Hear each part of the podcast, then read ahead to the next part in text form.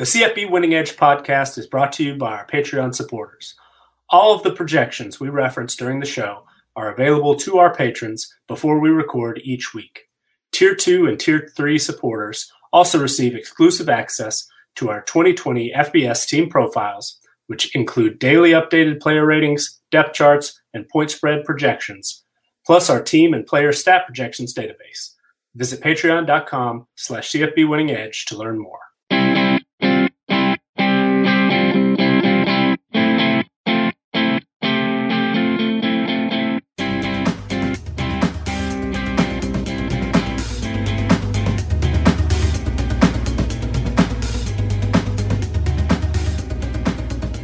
Hello, everybody. Welcome back. It's College Football Winning Edge, the podcast edition. I'm your host, Scott Bogman. Follow me on the Twitter at Bogman Sports. I'm joined, as always, by the owner and proprietor of CFB Winning Edge, Nicholas Ian Allen. Follow him on the Twitter at CFB Winning Edge. And Xavier Triche, I can see him mouthing my introduction because I do the same thing every single time at Xavier underscore Triche, T R I C H E, to follow him on Twitter. Uh, and it was a fun weekend of football. We got the the uh, Big Ten, the Mountain West back involved, some late night football and everything. So, Nick, Nick, what stood out to you the most uh, this weekend? Uh, with it was a wild weekend too. Yeah, it was. It, it, was a fun weekend. I thought there were some good games. We had several ranked versus ranked matchups. A few of them gave us some pretty good games. Oklahoma State and Iowa State uh, finished a little closer than the game sort of felt like for most of it. Uh, Miami, you know, uh, had a little bit of trouble putting away an unranked Virginia team. Uh, Michigan, you know, against a ranked opponent looked really, really good. I thought for the most part, Xavier was ready to to bury the Wolverines early after uh, blocked like punt, sent out a text that yeah. it was over, and uh, they they stormed back and, and I thought looked uh, really pretty good overall for the most part. And, you know, it, it was overall a, a, pretty solid week, I thought. We saw some interesting things. Rutgers picked up a win, which was uh, unexpected. Uh, we had some good games, you know, down the line and in some of the, you know, lower profile games. Iowa uh, gave up a late lead to Purdue. Um, there was, uh, uh, you know, some drama in Nevada, Wyoming late night. That game went to overtime with Wyoming storming back and, and almost getting it done. UTSA came back and won against Louisiana Tech. So I, I thought the the schedule, you know, from top to bottom, definitely there was intrigue with high profile teams and some big ranked uh, matchups. But you know, part of the certainly part of the beauty of having more and more games each week is we're treated to some of these maybe unexpected uh, contests that ended up being really exciting going down to the the stretch and then you know probably the most exciting finish uh, of the week uh, penn state and indiana with indiana uh, finding a way to win and and you know penn state uh, doing doing their best Falcons impression before the Falcons actually did it.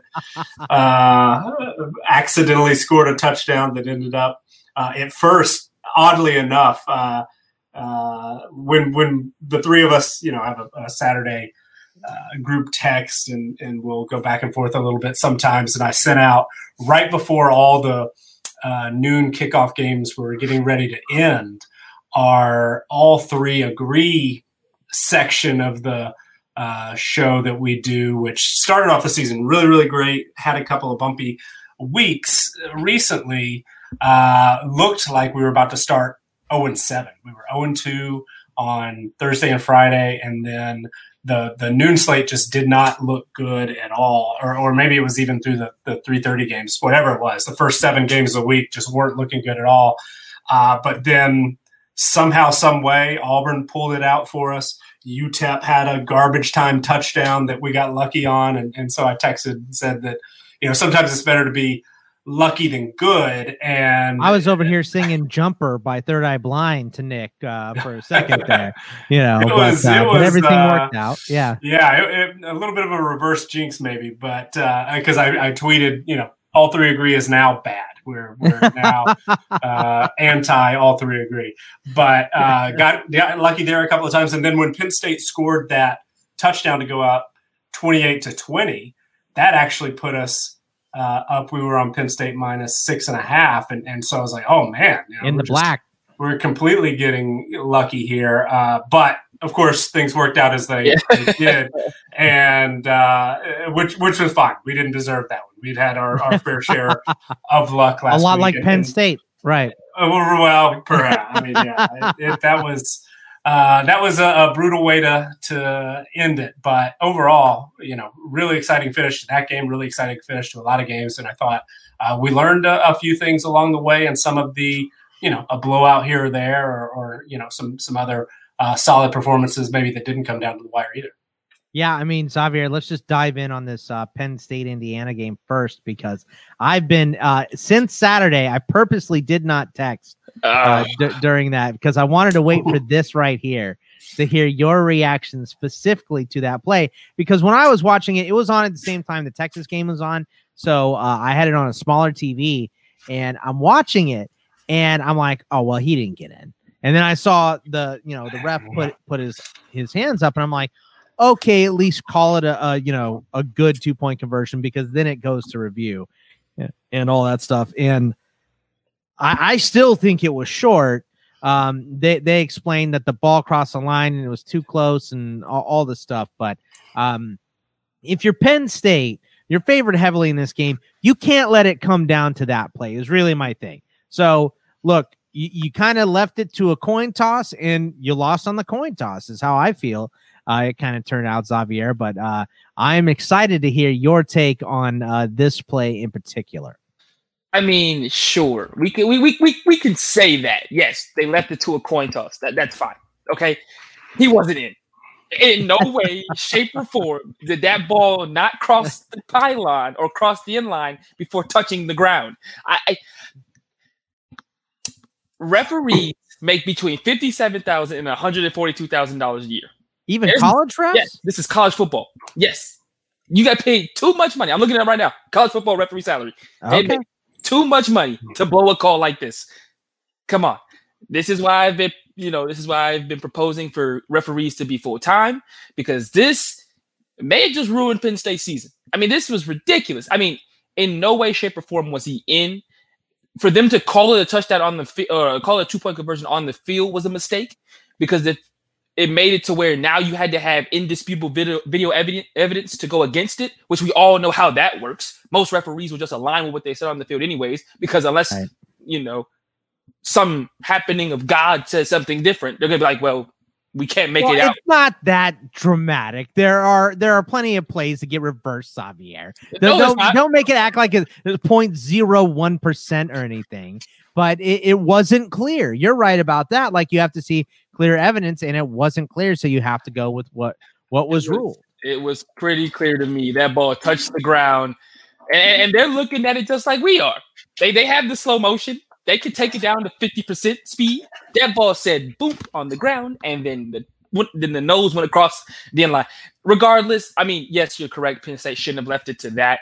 But when you've got not one, not two, but like five guys on the field that all come to the conclusion that that was a two point conversion cre- that made is ridiculous. I uh, I just I, I, it was inexcusable for me. I, I, I, love I love to see upsets, but I love to see right, them, right, right. I love to see them in the actual fashion that they happen, not in this decision. Uh, I just think that once once again, I would have rather, you know, I would I don't know. It, it just wasn't. It, it, didn't sit right with me because I felt like they got hosed on a bad call. When, yeah, you know, they get paid the big bucks to make the right call. Or I'm gonna say I'm going to say one word to trigger you right now. Are you ready to be triggered? Auburn. Auburn. They have to be the luckiest team in America. This team. That's better is, be lucky than good. Yep. oh, we oh, oh, we know this isn't the first year that they've been able to get this far on luck. I, I vividly remember the prayer at Jordan Hare and the kick six in back to back weeks a couple of years oh, ago. Oh, come on, the kick six was a good play. It's a good ah. play. yeah, it's a great play. You bring out a kicker who already can't kick to begin with, Saban. You do it would have been his career long. And on top of that, you put nobody on the field with speed whatsoever. and the kid still. I, I didn't mean to trigger you this bad, so I I didn't know it was going to go down this path here. We're going to be talking about games from trigger me. We're talking about games that are six, seven years old. Yeah, I know, I know. This game is old. Is they should be game. three and three right now. Auburn should be three and three. This is uh, that was almost as bad as the Minnesota Miracle. Like, how do you not tackle? Like, what are you doing? Like, why are we playing a man when there's a minute left in the ball game and they need a touchdown? To... if Auburn somehow figures it out and runs the table, I'm sick. And, and it'll, it'll, be, and I'll point to two plays, and I'll point to the the modern day tuck rule with Bo Nix and a fumble against Arkansas, and now we've got the Minnesota Miracle esque play against Mississippi where people forgot how to. Oh, I think he froze. I think he, he, was triggered so bad that his internet stopped working properly. So uh, it's funny the picture that we get. He's got arms up, mouth wide open, so angry, uh, but his internet did freeze. So um, there he is. He's back. The headphones were up over his head and everything. We were we were describing. This was the picture right here that that it froze on for you. Uh, but but anyway, uh, you you were saying about Auburn and how mad you are. I mean, they should just be a three and three ball club. Shouldn't be anywhere near the top twenty five. I mean, they're they're three and two. I'm sorry, they should be two and four. They're three and two right now. They're walking into LSU this week. LSU looked better last week. Maybe maybe comeuppance is on the way because LSU really really good last week against South Carolina.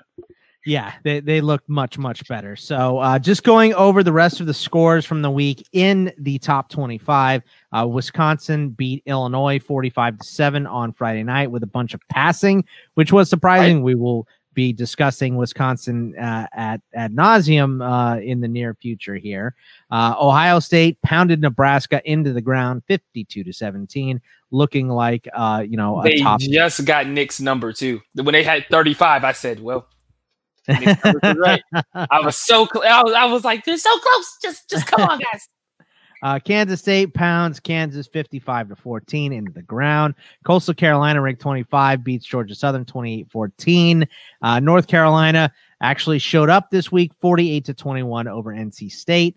Clemson pounds Syracuse 47 to 21, probably their closest game of the year so far.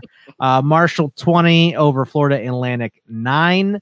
Uh, Penn State obviously loses to Indiana 36 35 in overtime.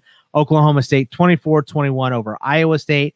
Notre Dame beat Pittsburgh down in this game 45 to 3. Uh, Bama beats Tennessee 48 to 17. And then uh, Minnesota loses to Michigan uh, 49 to 24. Miami over Virginia 19 to 14. Cincinnati holds SMU to 13 yeah. Points. 42 to 13. That was surprising. And then BYU beats Texas State 52 to 14. Nick, anything else uh, from this week? I mean, it, and it doesn't have to be ranked games. What was your first impressions of the Big Ten and the Mountain West? Um, so I am I am relatively uh, loath to draw immediate conclusions, and that that's I'm sure going to come up when we talk about games for this week because part of it is just my nature and, and part of it is sort of the way our numbers are set up because it's potentially a, a design flaw, a problem on my end. But I know there are a lot of systems out there, models out there that uh, slowly phase in 2020 results and, and phase out uh, 2019 and, and then you know preseason projections and, and we do that as well but I, I guess i'm not sophisticated enough or, or what have you to do it sort of in a staggered way where uh, you know at, at this point in the season all our stuff is 2020 and unfortunately that also includes uh, the big ten and it includes uh, the Mountain West. And what I'm talking about is our, uh, part of our uh, formula for our power ratings involves team performance rankings, basically uh, season long grades, how well a team is playing on the field based on a selection of you know fairly advanced stats that I think do a pretty good job of uh, kind of sussing out really what's most important uh, you know, out of a, a, traditional box score, but dives deeper into, um, you know, some per drive metrics and, uh, you know, expected points added, things like that. Uh, but anyway, so when I see a team like Northwestern, who came in uh, and last week uh, in our power rankings, because their team performance rating was based almost entirely off of 2019, they were ranked in the like high 60s, low 70s. They, you know, absolutely destroy Maryland 43 to 3. Looked pretty good. And, and there's, you know, some evidence even leading into this game to think that Northwestern was going to be able to bounce back some. But now their team performance rating looks like they're a top five team. Looks like they played like a top five team nationally through the 2020 season, but we're only counting one game against a poor opponent. So now Northwestern's ranked 24th. And now they're favored in a game, according to our numbers, that we would not, they probably would have been a, a double digit underdog had this been you know the season opener for both teams. So I, am a little worried that there are some teams that we're going to be too high on, that we're going to be too low on, and that team performance part of the equation is potentially what's going to throw some of those things out of whack. Hopefully, we'll get lucky, and you know, Northwestern or uh, Nevada had a really high team performance rating compared to uh, where they were coming into the season. Uh, you know, uh, Rutgers, teams like that that you know put put a good performance together on the field. Hopefully, they'll play like that moving forward. Maybe you know, hopefully, a team like Minnesota who now dropped from the like low 30s into the 70s by being blown out pretty well by Michigan. Maybe we'll get lucky and Minnesota's not going to be very good moving forward, but I'm a little bit concerned that our number is overreacting based on one, you know, one data point and it's going to take a couple of weeks for those to sort of even out. So maybe it'll work to our advantage. I, I suggest anybody that's uh, you know, looking at our numbers for any sort of insight on, uh, you know, Big Ten and, and uh, Mountain West games this week and maybe next week to use some caution, at least on our official projection. This doesn't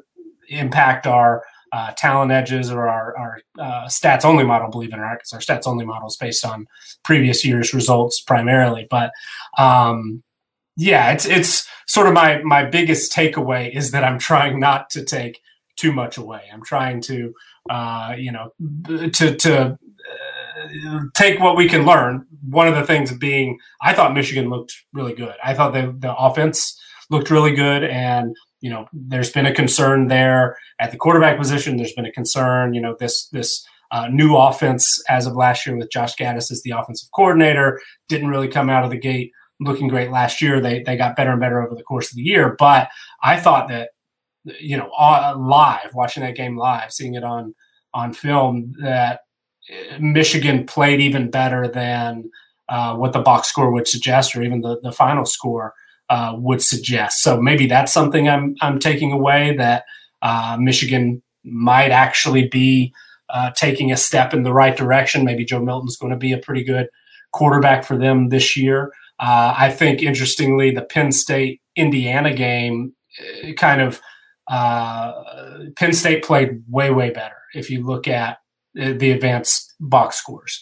Um, Indiana, team performance rating in the 70s for us based on last week. So uh, you wouldn't expect a, a, major win over a top 10 opponent uh, to be able to, to do that, putting up the kind of numbers that they did. But um, you know, maybe from this point forward, some people might be underestimating Penn State a little bit because of that loss. They might be overestimating Indiana a little bit because of that loss. That is something we'll, we'll see this week when our uh, projections are, are, you know, we talk about those.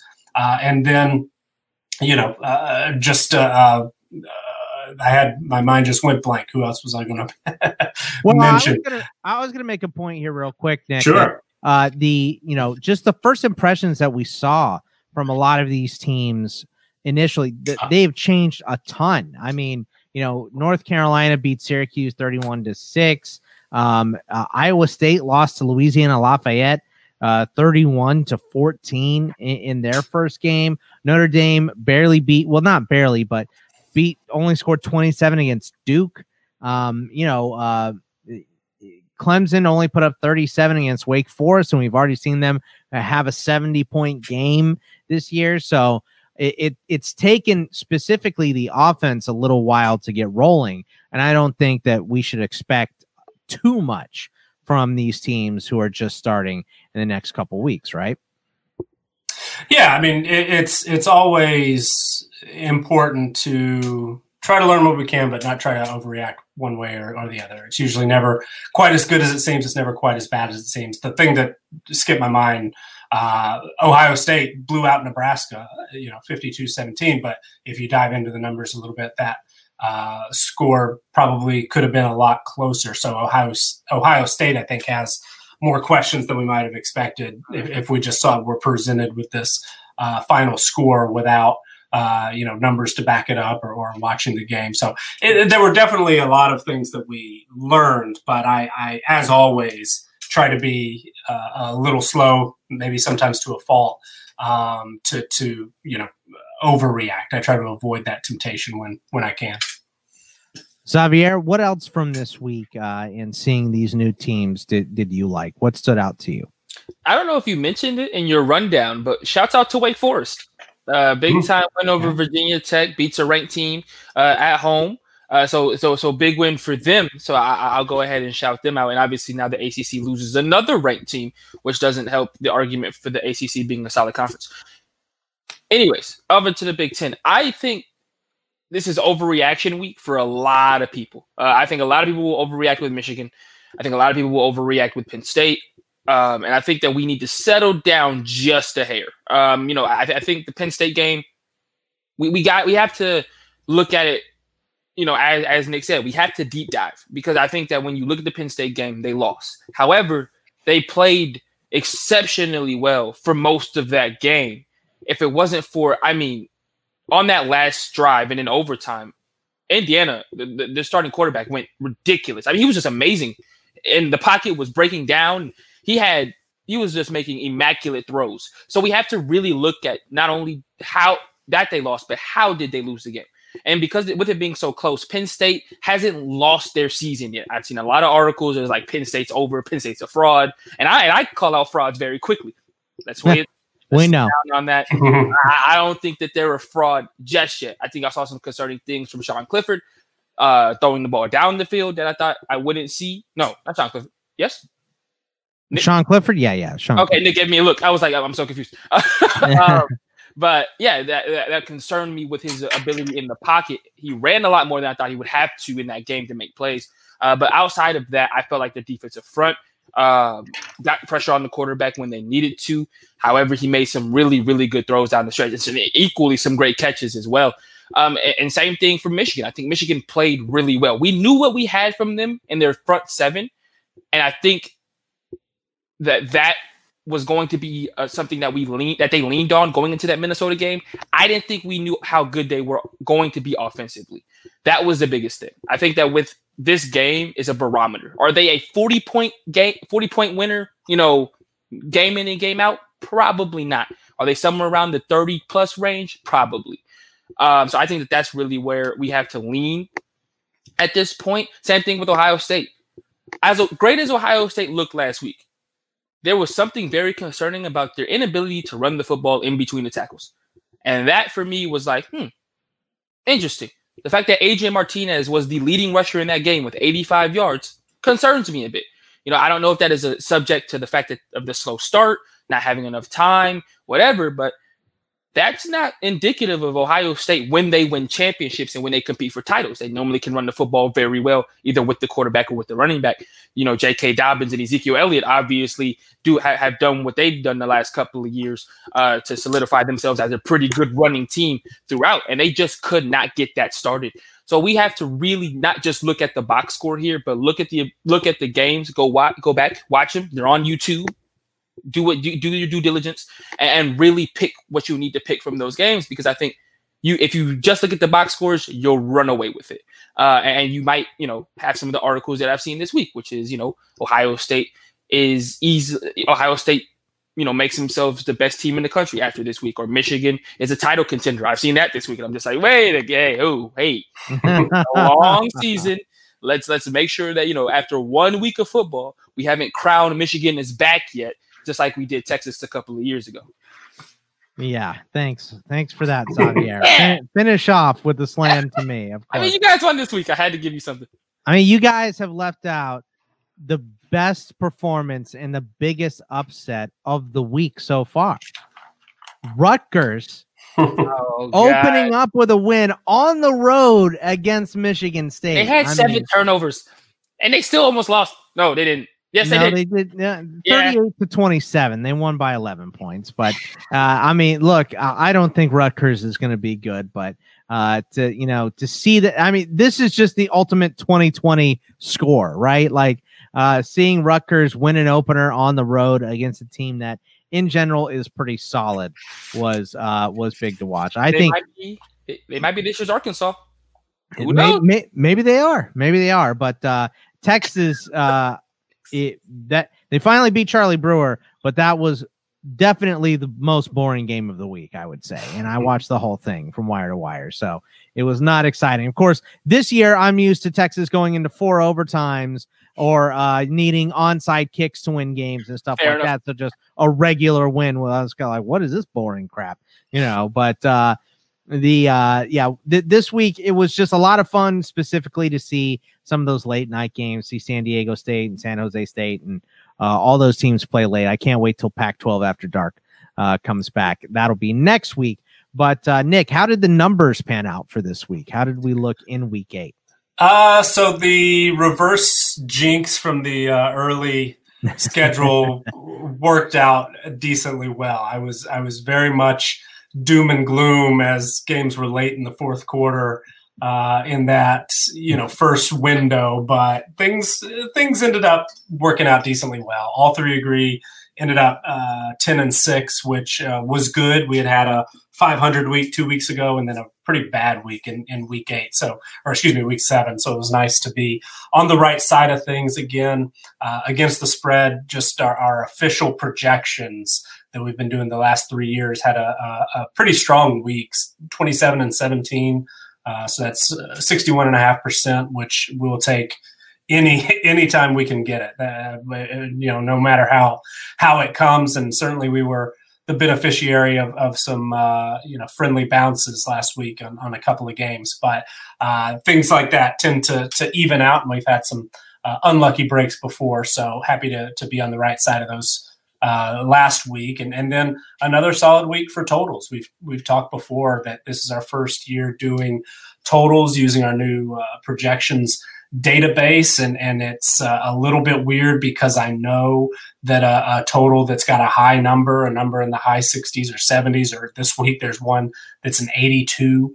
Uh, we are going to be over almost 100% of the time on, on or excuse me, we're going to be under 100% of the time almost on those games. And if a, a total is uh, listed in the 40s, basically, we're, we're going to be over, which, you know, games are, are like that according to the odds makers and, and the market for a reason. So uh, we're probably maybe getting a little lucky on some of those because there there is uh, a concern that our model is not not really reaching the the outer edges uh, as well as we could, the tails as, as well as we could, but we're doing well in the middle. So uh, 23, 20, and 1, uh, combine that with the uh, spread uh, picks, and, and we were 57.5% for the week. Feel feel good about that for sure. And, you know, this this year, uh, doing decently well. We're, we're at 51% against the spread officially. We're 54% when we incorporate totals into that number, and and then those all three agree, which have been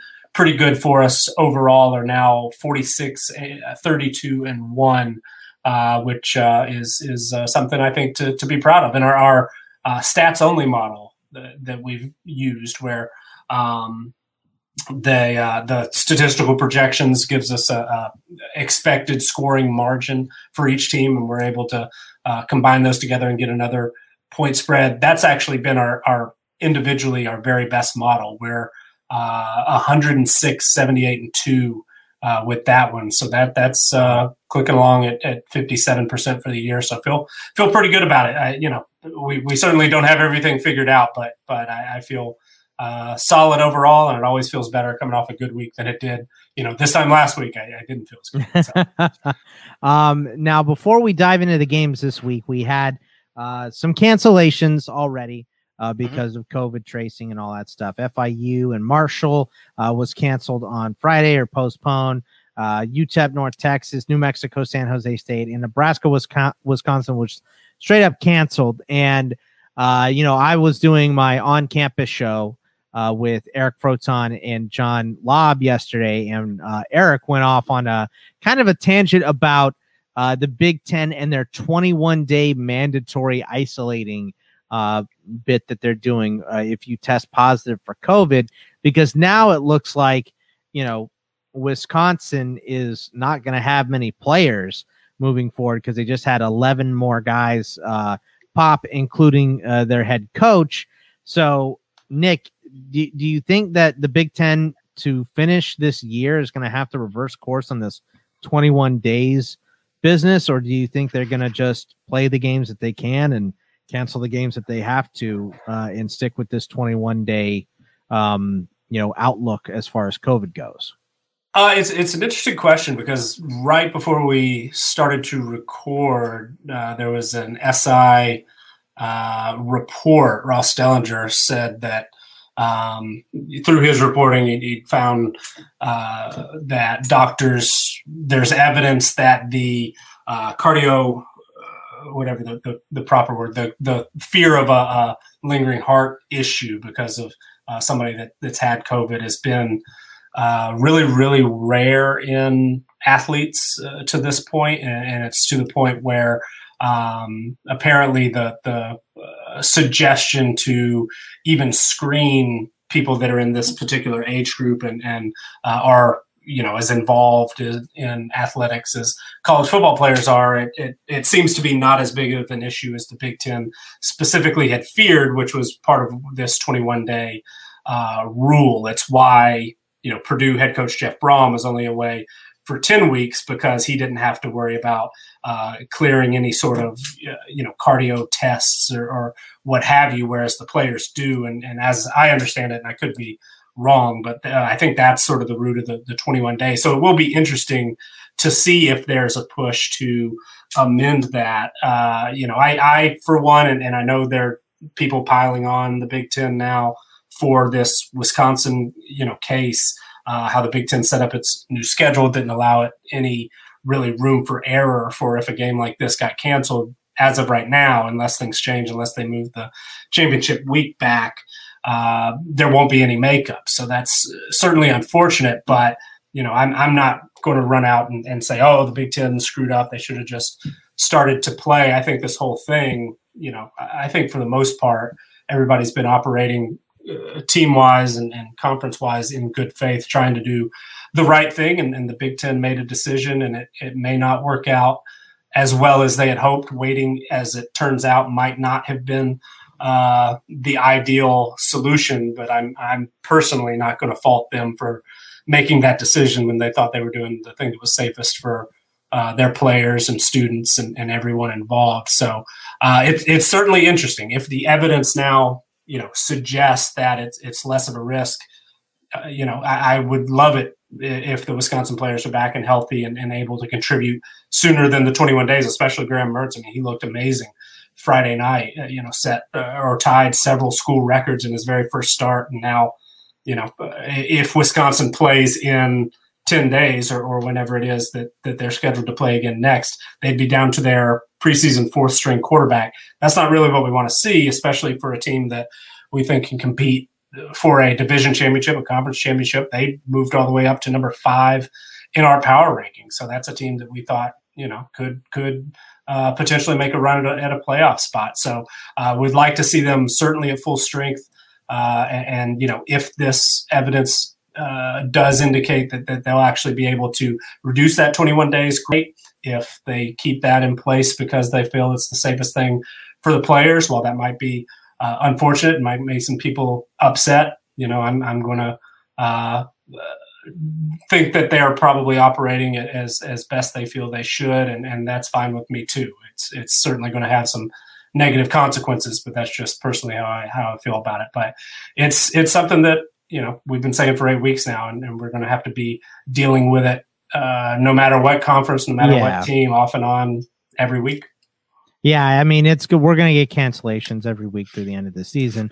You know, hopefully we don't get canceled bowl games or anything like that specifically in the the playoff in the championship game. But Xavier, your thoughts on uh, you know the cancellations and kind of the like Nick said, a lot of piling on the Big Ten, and and I think you know I'm not surprised that the Big Ten has the the most strict rules here because they were the ones that initially didn't want to play this season.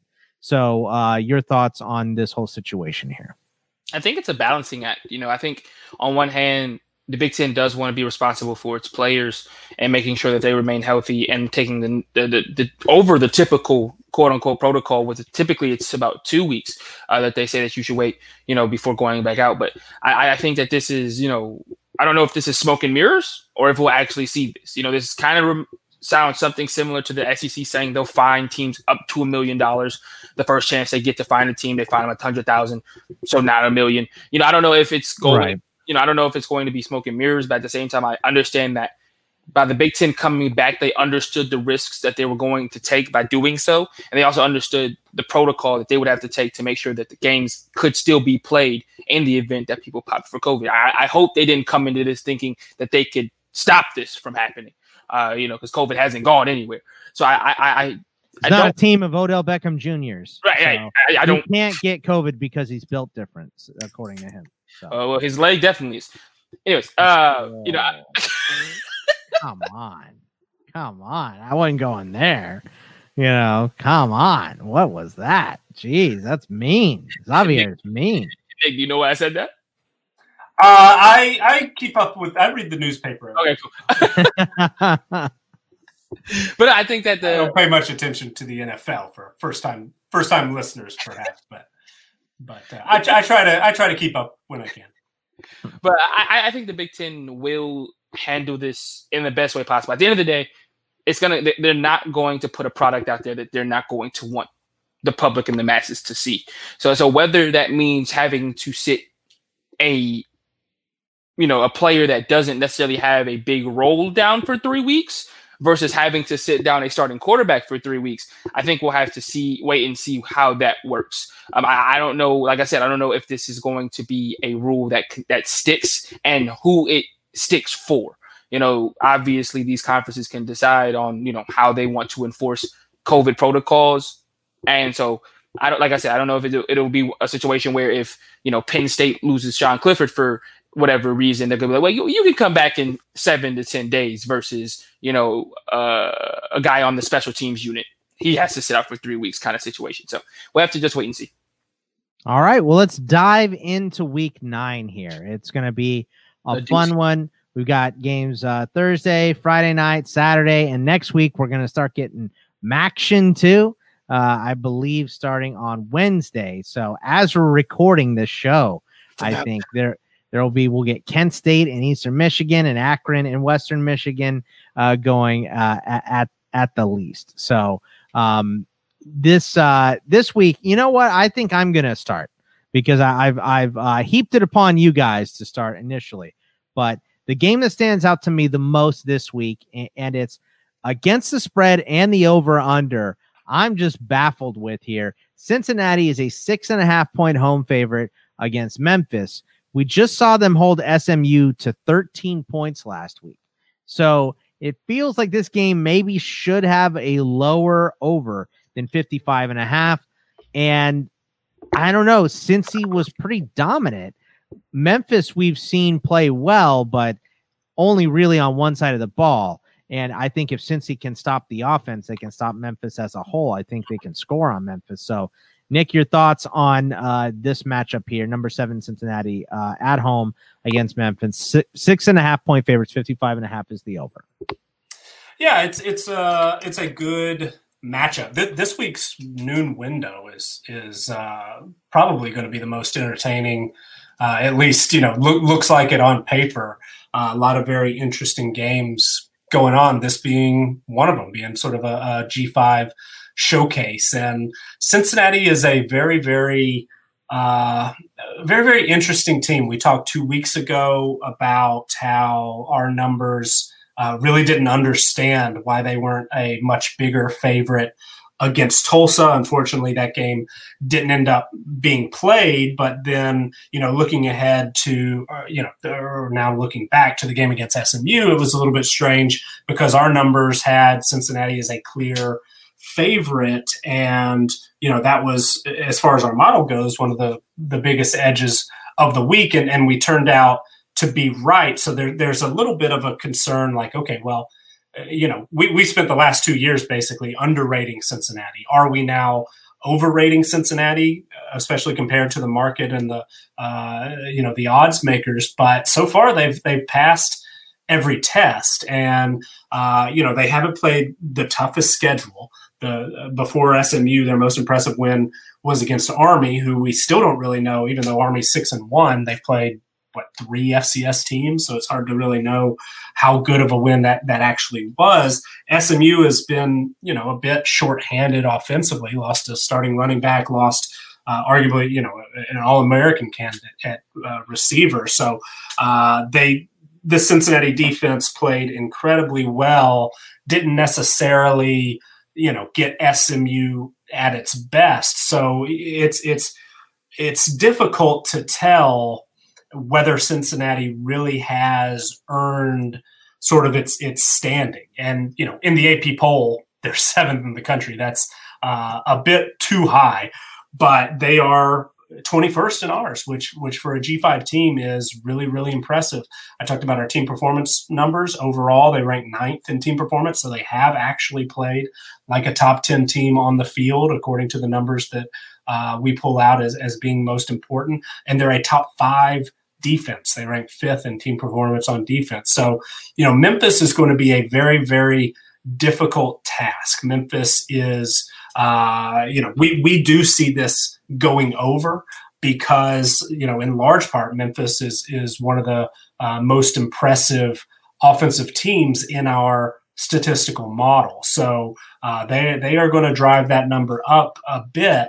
But similarly to SMU, Memphis isn't operating at full strength. I mean, they haven't had Kenneth Gainwell all year. They recently lost Damonte Coxie after he's opted out, but they they seem to always find someone. I mean, Rodrigues Clark has, has looked really, really good uh, at running back, and they have some depth at that position as well. Calvin Austin has stepped in and become uh, immediately, you know, one of the most productive receivers in the American, and and it's almost like they haven't – uh, missed a beat. I mean, you know, certainly they would love to have those really talented playmakers, but you know, they they seem to uh, be able to put up points regardless of uh, who's on the field, and and that's that's really really interesting. Brady uh, Brady White's played uh, very very well this year, and you know, I think uh, he specifically being someone who who gives Memphis a, a top ten quarterback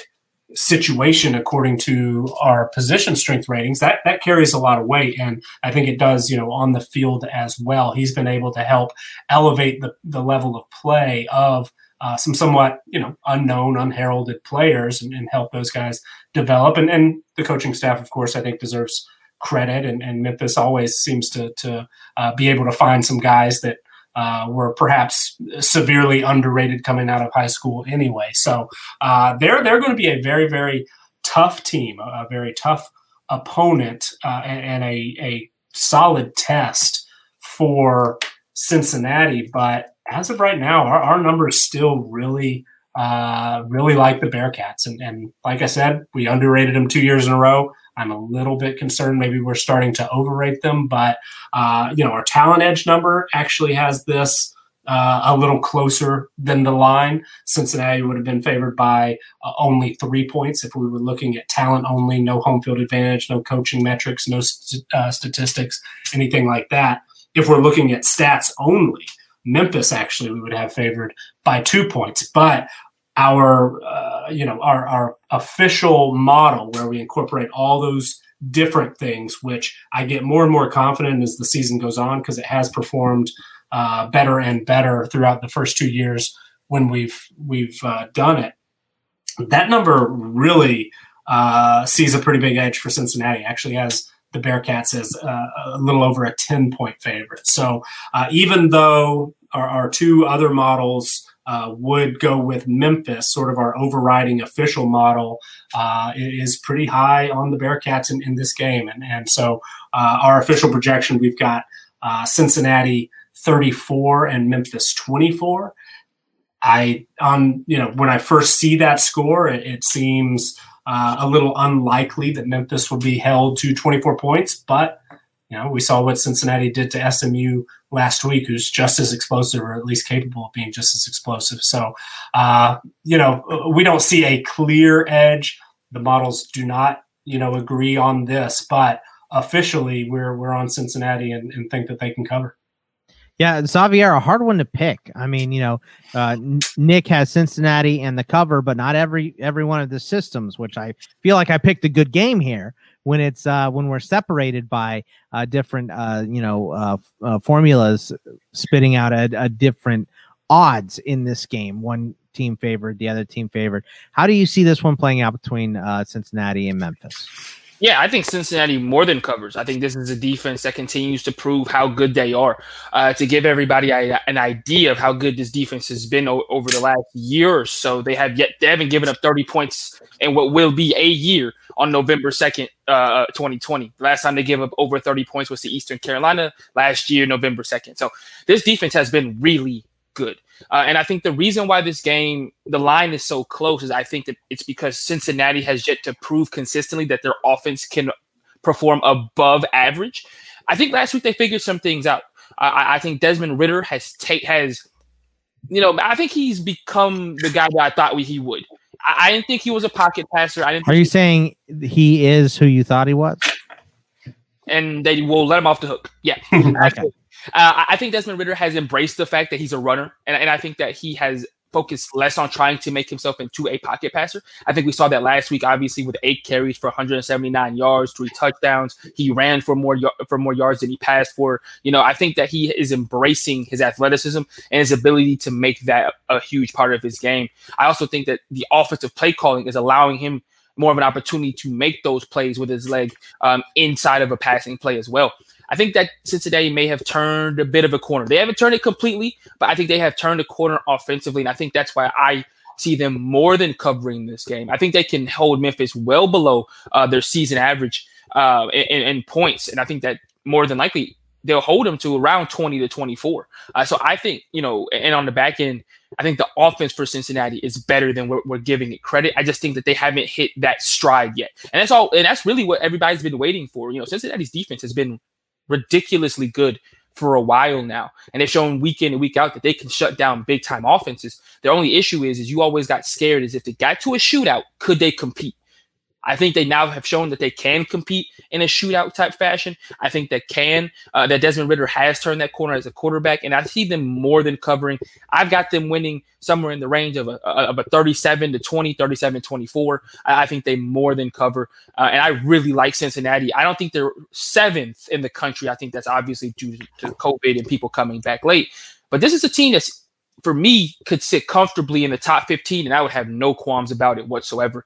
Uh, you know, 14, 13, right around there. I would have no issues with that whatsoever, as I think that they are easily my favorite right now in that in their conference. Yeah, I think I like Cincinnati too, coming off of impressive mm-hmm. performance mm-hmm. and shutting down SMU.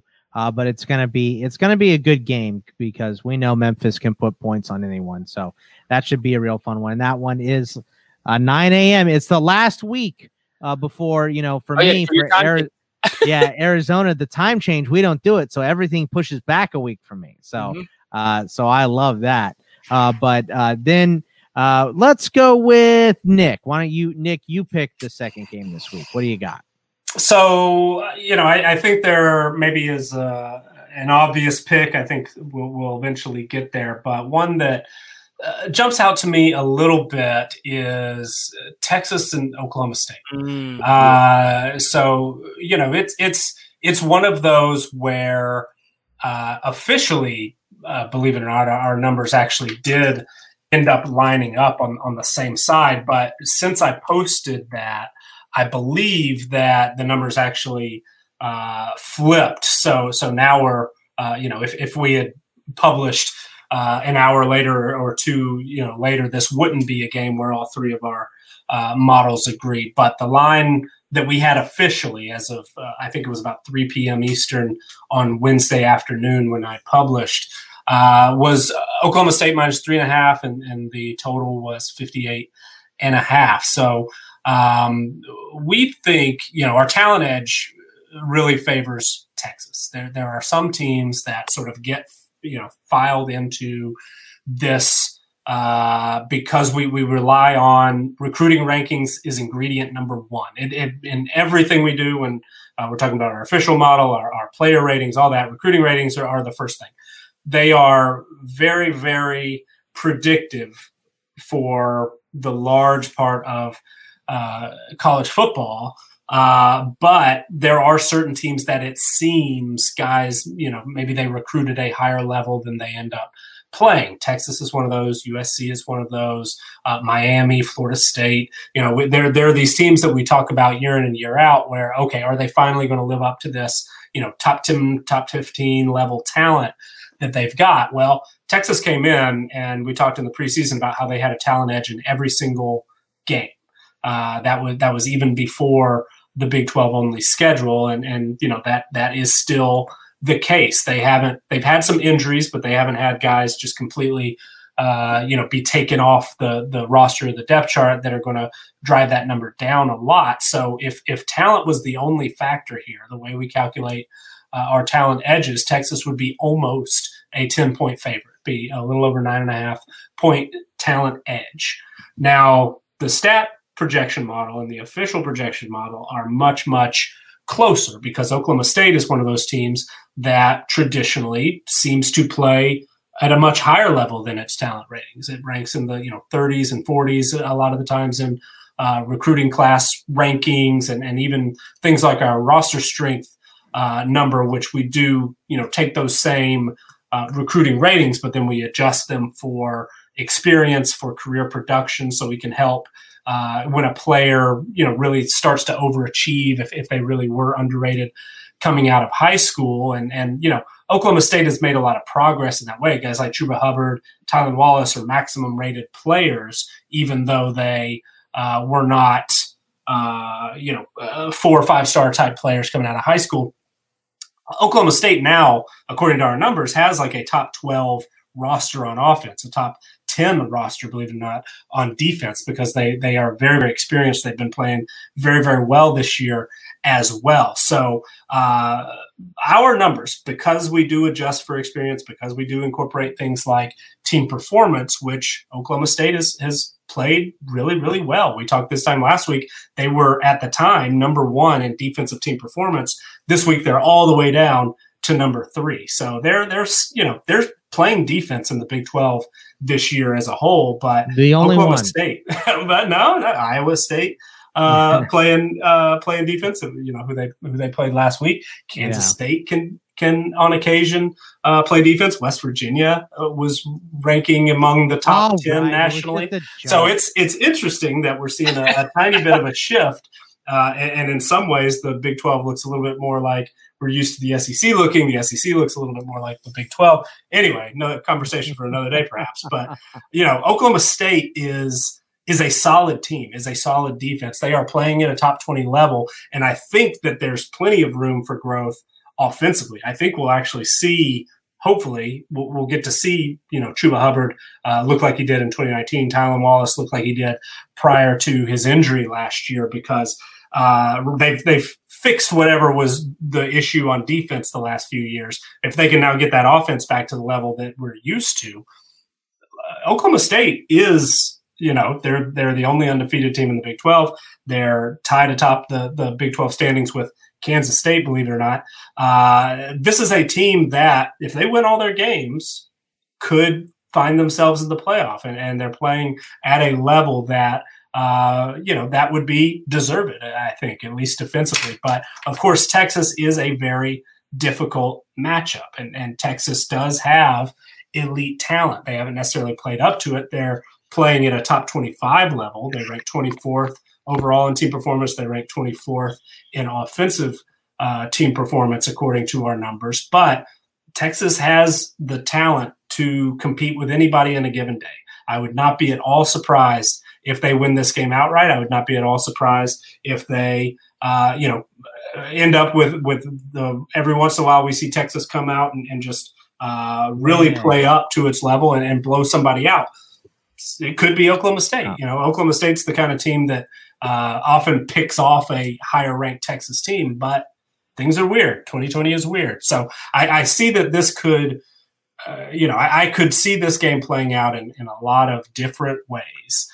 Uh, and, and, though our numbers did line up officially on Texas, uh, I, am very interested to see if Oklahoma State, you know, something we talk about with different teams every week, it seems, if they are for real, you know, uh, because the hardest opponent they played is Iowa State, uh, who they beat.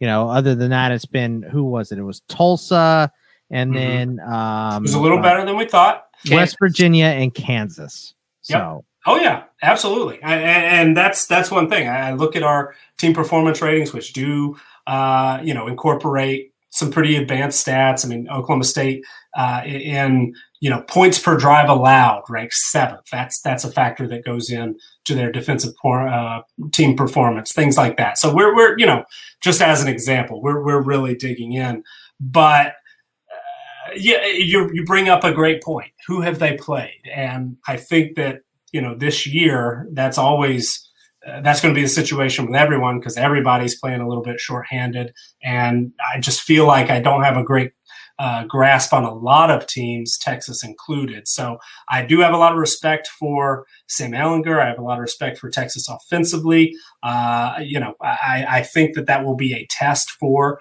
this Oklahoma State defense. I think it will be uh, obviously the best offense that they played. So I am really excited to see how it plays out.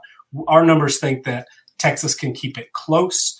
Uh, the official projection uh, is Oklahoma State still winning 35 31. So a little bit higher scoring. We do think the offense will, you know, hopefully Oklahoma State will take another step forward offensively and Texas will be able to, to score on that defense. But uh, we do think that, that the Cowboys can get it done. And, and as of right now, we still think Oklahoma might be slightly better, but Oklahoma State's on a, on a pretty good path to uh, make it to the Big 12 championship. And, and, you know, from that point on, maybe even sneak into the playoff. And, and who knows? They've got some some uh, pretty good talent across the board. So uh, this will be a very interesting measuring stick game. If, if, I think we will learn whether or not Oklahoma State is a, a team that we should take seriously, or if this was just a little bit of a weak schedule and you know all of that. Texas is going to win this game straight up. I mean, th- this is what Texas does: is they they they lose games that you think they should win or that they're close in, uh, and then they beat a team that no one expects them to beat because they've already lost two games. So, uh, Xavier, how do you see this one playing out? Give me Texas. I, I like yeah. Texas in this game a lot. I think I think everybody's off of the Texas bandwagon now. They've got nothing to lose. That is a scary ball club to play when you're that talented and you have nothing to lose. It, it, it makes it, and all of the pressures on Oklahoma State. Not only that, they're at home, they're the ranked team. This is probably the first time in a long time that Oklahoma State's been ranked above Texas in the middle of the year like this, and with their playoff hopes still on the line.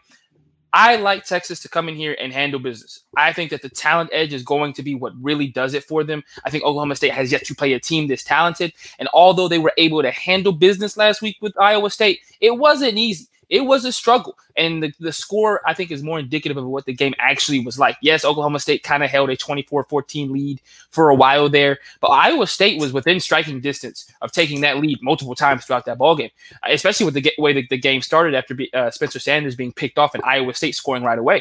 I really like Texas here. I think that they are uh, a team that people are off of just simply because of how games have gone for them this season, and that's fine. That, that's that's per, that's personally perfectly reasonable. Excuse me. I, I, think that you know they deservedly lost some of that good grace that they may have had early on this year. But let's not go crazy. They lost to Oklahoma in you know one of the longest games of the year, and, and they had an inexplicable loss to TCU, which is a team that they typically played what down against. So Texas yeah. kind of played maybe on par with what people thought they might have been coming into the season, anyways. You know, the, the game against Oklahoma is typically a toss up, and the game against TCU is a game that they don't typically play well in historically, anyways. This is a game for me that I think they handle business. Like I said, they've got nothing to lose, which is terrifying when you have a team that comes in and they have an opportunity to ruin your season. They're the sixth ranked team in the country right now. As Nick said, if Oklahoma State can run the table, they have a really, really solid chance of making it into the playoff, especially with a lot of teams in front of them still having to play one another, most notably Notre Dame and Clemson. I really like Texas. I think Sam Ehlinger gets that staple win as a senior, and this is it. Uh, I think he's going to have a really good performance. I think they may have been looking over Baylor last week, which is why it was so sloppy. Uh, and, and, I really expect them to handle business on the road and get a Big 12 win that really is going to just muck it up for the Big 12 as a whole. It might put the dagger in the conference's chances to get to the college football playoff, but I just really like Texas here. Now, uh, Xavier, you're up. So, what game are you picking? So, I'm going to go into the SEC, and uh, we're going to talk about the most fraudulent team in the conference, LSU at Auburn. Uh, this is a 3:30 kickoff. um, I, I, just, I just want, I just want Auburn to get its comeuppance. Uh, you know, you you soiled a, a season for Arkansas that might go down, that could have gone down the history books if they were currently three and one. Uh, on the on the LSU side, this may have been a team that found its stride defensively last week. Yes, they played a much maligned South Carolina team offensively, but last time I checked, South Carolina beat Auburn.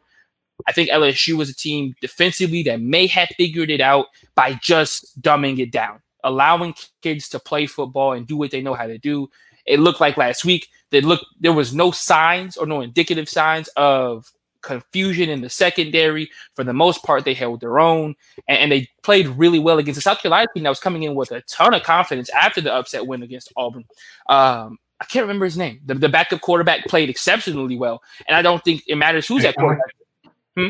TJ Finley for, for uh, LSU. Yes. Mm-hmm. Yeah, and he played exceptionally well last week, and I really don't think it matters who's at quarterback for them at this point. That offense just goes. I don't. I don't know if it's becoming the Oklahoma effect, but the offense scores points regardless who's there. Uh, it doesn't look like Myles Brennan is going to be able to go again this week. Uh, Orgeron said it's unlikely.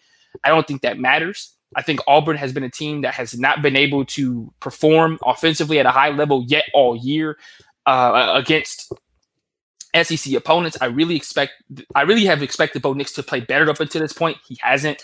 Um, you know, Tank Bigsby being back should be a boost for them offensively. He as he has been their best rusher by far. Uh, but I just really like LSU. I think that the talent is starting to figure it out, and I think this is a team that's going to be very scary and very sneaky down the stretch. I think that they've been a good offensive team. We talked about it last week. The defense figuring it out and making the proper strides last week, I think is only going to bode well for them in this game against Auburn. I've got LSU. Scott, what's the line for this game? Uh, the the three. line for this game, I uh, I think it's LSU by three. Let me just double check it here. Go to the SEC, and it is LSU by three, 65 and a half.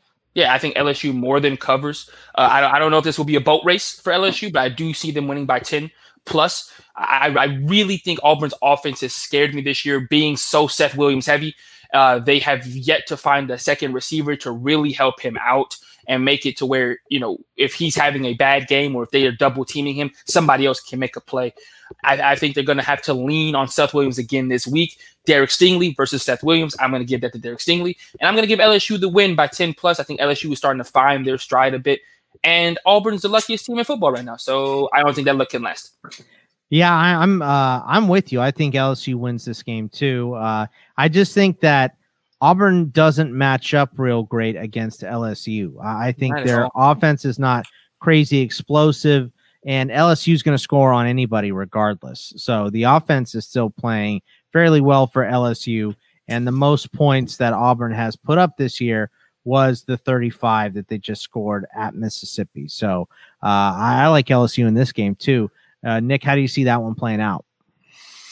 Uh, this this is uh, uh you know another very interesting game. Uh, a lot of different things pop out to me at first. This is you know two teams that a lot of the college football viewing public have sort of written off. I mean, this is you know we're, we're used to this being a you know potentially a top ten uh, matchup of, of, two top 10 teams, at least two top 25 teams. Neither team is ranked. But it's also interesting, though, if you look at our power rankings, even though both of these teams have uh, multiple losses and, and, have not played particularly well, they actually are top 25 teams according to uh, our power rankings, how we rank uh, teams based on who would be favored over who on a neutral field. You know, there's uh, six different SEC teams are, in the top 25, Auburn being the 25th, and, and then LSU, we actually have uh, a few spots higher at, at number 19. So uh, that does include, you know, we don't expect Brennan to play, like you mentioned, uh, Xavier. TJ Finley did, uh, I thought, do, you know, some really good things for a true freshman last week. I, I however, though, uh, you know, am not sure if he'll be able to carry that over against Auburn. It, it does seem there is some evidence to suggest that LSU can, can uh, consistently put up points against anyone, but you know Auburn, despite their faults this year, and, and despite getting some very uh, fortunate bounces from time to time, whether it may or may not have come off of a punt returner's finger or, or not. But, uh, you know, this is a, a, team, Auburn, and, and you know, uh, defensive coaching staff, Kevin Steele, one of the highest rated defensive coordinators in the country, according to our numbers, uh, was, was LSU's toughest test last year. And we know that this LSU team looks nothing like it did last year, but you know, I can't help but but feel that the offense is you know very similar, operating in a very similar way, and Kevin Steele was able to to orchestrate you know orchestrate a, a defensive unit that held LSU to 23 points, and uh, really, you know, the, the closest LSU came to losing a game last year. So I think that, that experience will be helpful. I think that Auburn, you know, sometimes you get uh, a, a, lucky break and things end up evening out eventually. Uh, but sometimes you get a lucky break and then everything else is just normal from, from that point on. And, and so I kind of expect Auburn to get better. I also expect LSU to get better. And I think last year or last week, their their performance defensively against South Carolina uh, was a good start to that, and, and seeing uh, them take a step forward, be able to you know stop someone, which we didn't really get uh, much uh, you know experience with that the first couple of games. So I think I think that Auburn has a chance in this game, and and it's it's uh, part of it is is the numbers. They all do line up, believe it or not. Um, we we have LSU favored by almost two points in talent edge. We have uh, Auburn actually favored by almost half a point in the stats only model, which was a, a surprise to me. And then based on the, the way they've played so far this year, you add all that into you know the regular roster strength information, and we've got LSU favored only by a point. So uh, we we think it's going to be close. We you know it's it's it's difficult to thread that needle where a, a three point underdog uh, just covers and, and, doesn't win outright. But uh, you know I think Auburn's got a chance, and and right now they're playing you know, they, they are not playing like a top 25 team. They rank 50th in team performance, 48th on offense, 46th on defense. At least LSU is, is playing offense at a top 10 level. Defensively, they're still, you know, 67th, but uh, they're, they're at least playing a little bit closer to top 25 overall. But but I think Auburn can take a step forward. I think that they can say, hey, yeah, you know, we caught a, a, a couple of lucky breaks, but you know, let's take advantage of those. And, and uh, based on the success that they had last year defensively against LSU, I, I don't think they'll be intimidated, you know. And, and then, of course, if, if they were, they could just look at uh, what happened against Mississippi State and, and uh, you know, what, what happened uh, in uh, the, the loss to Missouri as well to say, you know, even a team that's not terribly explosive on paper, I, I think none of us would argue that Missouri has a better offense than Auburn. I certainly wouldn't.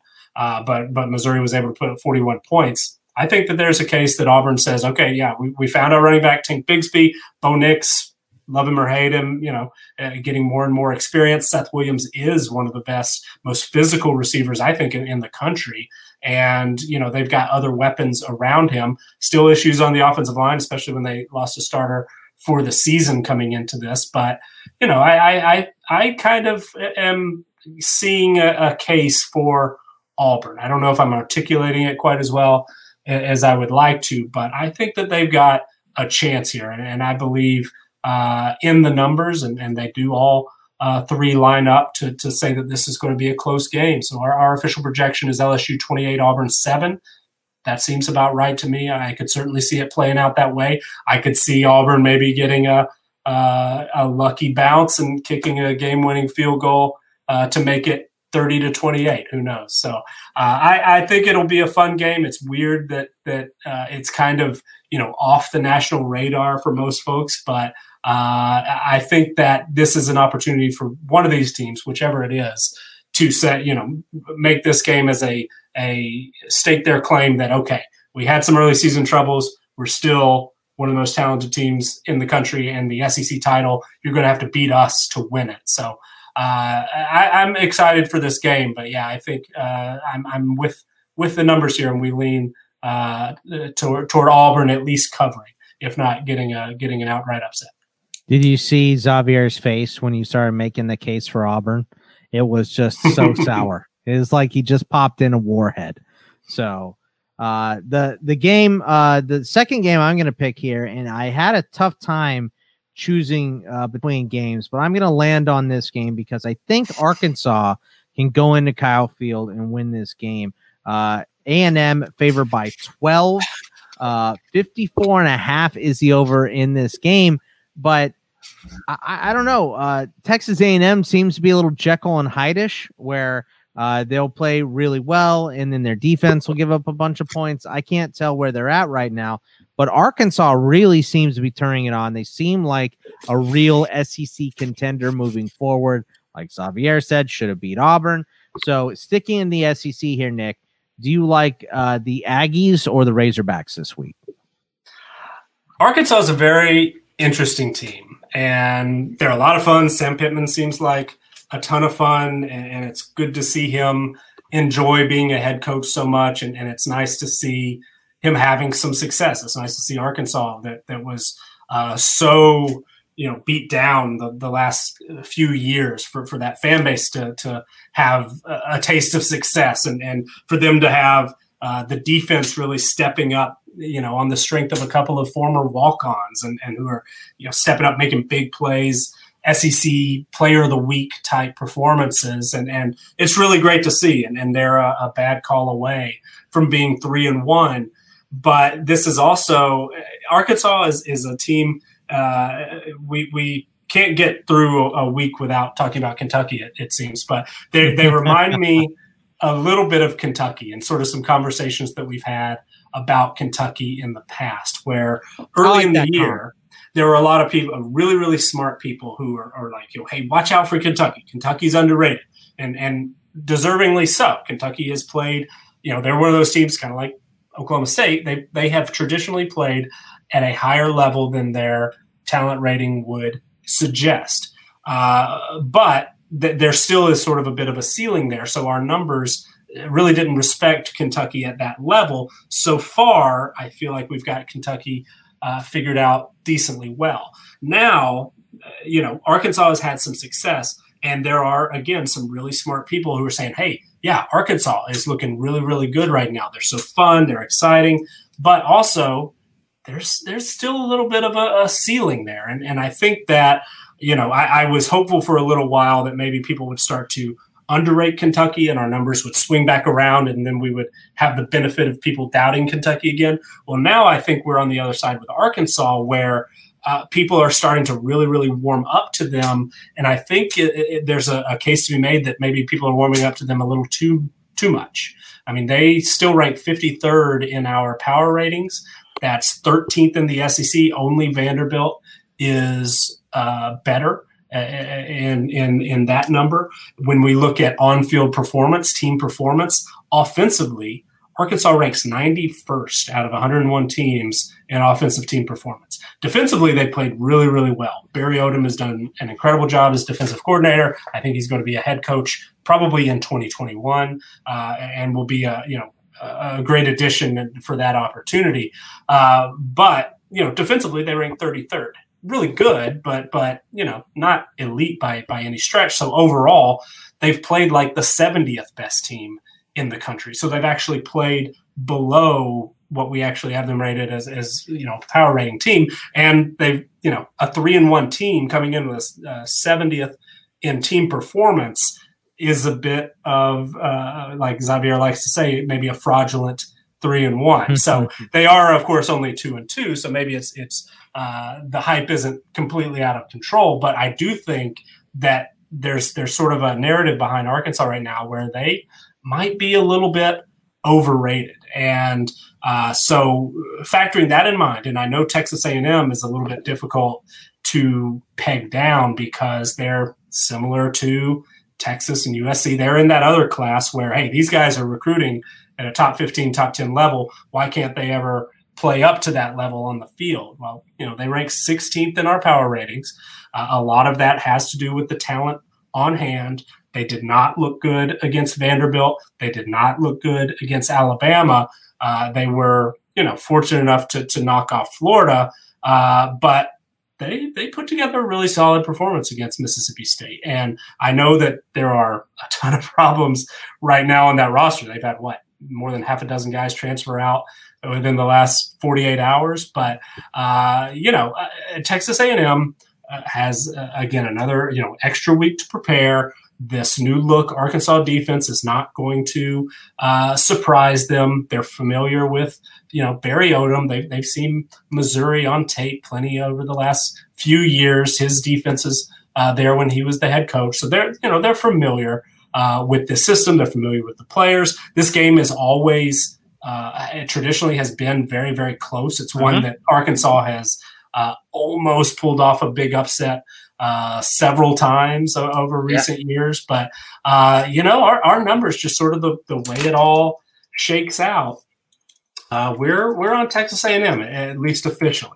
Uh, the stat projection likes A&M almost almost uh, in line with uh, with the odds makers at almost 12 and a half. The talent edge they're they're pretty similar talent wise because Arkansas has been able to to get a little bit of an influx uh, through the transfer portal. They did lose a, a, a starter at corner, a, graduate transfer from Arkansas State. Jerry Jacobs actually opted out, somewhat surprisingly, uh, this past week. So that secondary is going to be uh, a little uh, undermanned. But um, but you know, from from a talent edge standpoint, Texas A&M would only be about a seven point favorite. But again, we factor it all in, and Texas A&M is is actually a, a pretty clear favorite here. We've got the number at over 16. So see it as a, a, decent decent edge there for the Aggies, and and I feel I feel pretty good about that. I, I think that even though Arkansas has looked good, like I've said, uh, I think that there's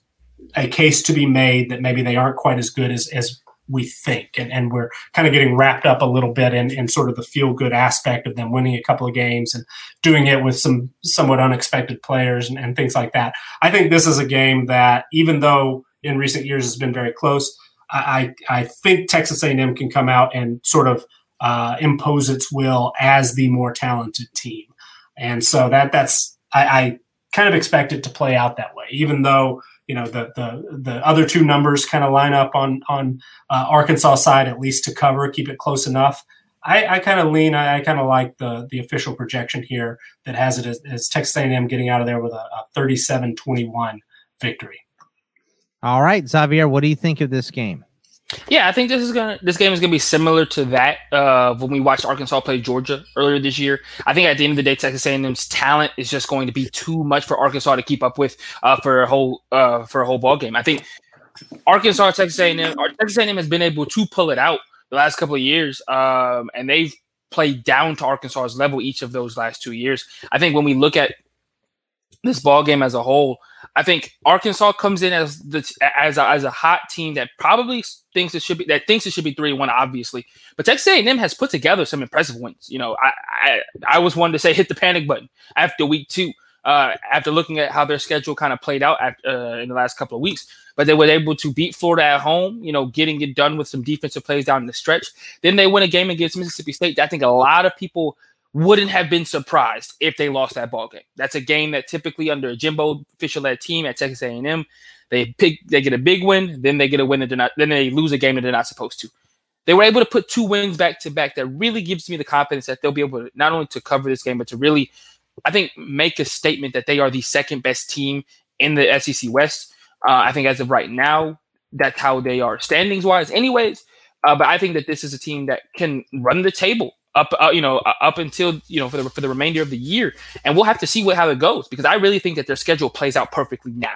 You know they have arkansas south carolina tennessee maybe tennessee game the game i should be really looking at um, on, on november 14th but this texas a&m team has something that they haven't had in a while which is balance this team has balance. Isaiah spiller and, and that front in that front four, or sorry, in, in that front five against Florida showed me a lot. They showed me that they can run the ball physically in between the tackles and that they don't have to rely on Kellen Mond to make all of the plays for them. That's huge against an Arkansas secondary that has seemed to figure it out over the last couple of weeks. You know, they really made Matt Corral look awful, uh, you know, and, you know, they, they've been able to make it work, obviously, with the guy opting out. That's going to hurt that. Uh, but Texas A&M doesn't have to lean on Kellen Mond to throw for 400 yards for them to win a ball game. And I really like the balance that they have offensively. Defensively, they still concern me a bit because I haven't seen them put up put up a great defensive performance as of yet. Maybe this is the week I see it, but I like Texas A&M in this game. I think that Arkansas is a team that we should keep our eye on. Maybe it's a purple patch, but we'll have to see. I like Sam Pittman, obviously, uh, but I really, really think that Texas A&M, as of right now, is just too talented and has too much confidence coming into this game to have a lull right now. All right, Nick, uh, game number two. Uh, well, at, at, the fear of uh, forgetting about it, maybe we should go ahead and, and talk about uh, Ohio State and Penn State, and you know the the, the prime time, uh, big big time matchup you know, very similar to last week when when uh, Michigan and, and, Minnesota was kind of what we were looking forward to all day. I think that's going to be the case uh, this week as well. And you know, we touched on Penn State a little bit. They they played better than the final score would indicate against Indiana. It's of course just one game is all that factors into this, but uh, Penn State, you know, based on those numbers put up a, a, a, team performance rating that now ranks 14th nationally, uh, top 30 offense and a top 20 uh, defensive performance, which you might not expect when you're you're uh, getting upset uh, like that in overtime. But uh, you know, Penn State's a, a, good team. Penn State spent a lot of time uh, during the off season in our top 10 for sure and and you know really crept up uh, heading into their first game, knocking on the door of, of, the top five in our power rankings, and and that seemed a little high, and, and especially you know seems high when they end up losing their their first opportunity. But uh, you know, Penn State is, is going to be a solid team. They have questions, of course. They lost KJ Hamler. We we knew that they were going to be looking for a playmaker at receiver. Uh, they unfortunately lost not only Journey Brown to a season-ending issue, it sounds like, but uh, Noah Cain, his his backup, and somebody who I think is uh, almost as good as you know just from a pure talent standpoint. Both of those guys, you know, Journey Brown has been getting plenty of NFL buzz to potentially be the highest drafted running back next year, certainly in the mix. I mean, when, when you're talking about guys like Chuba Hubbard and Travis Etienne uh, being even in that conversation is, is pretty impressive. And that's the kind of talent they're missing out on. And then I thought Noah Cain, uh, who was, you know, a, a, a nearly a five star recruit coming out of high school, uh, played just as well, if not better, as Brown during the first half of the year. I remember he got banged up. Like when we were mm-hmm. talking the fantasy show, liking Cain a little bit more than Brown. Right, and I think Cain getting banged up uh, toward the end of last year really helped open the door for Brown to finish as strong as he did. And and you know Brown, looking back on the, the full body of work, was the better running back. And and so, but to lose both of those guys, you know, it doesn't matter now who was better because neither of them were there.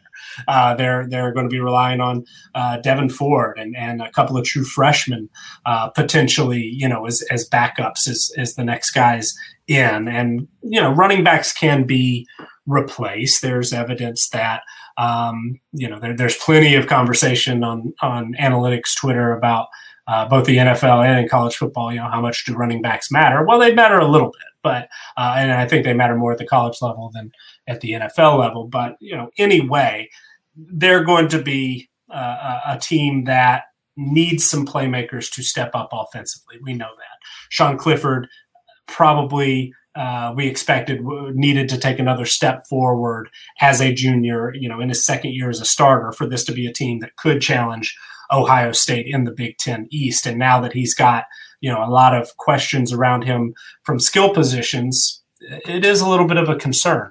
Defensively, they lost, you know, one of the, the very best defensive players in college football, Micah Parsons, to an opt out. You know, we talked about did the the, the Big uh, Big Ten make a mistake waiting to start their season? Well, if they hadn't waited, Micah Parsons maybe would never have opted out. You know, so so there are certainly, uh, regardless of, of everything else, there are some consequences, and and you know, Penn State and, and us as college football fans losing an opportunity to watch one of the best.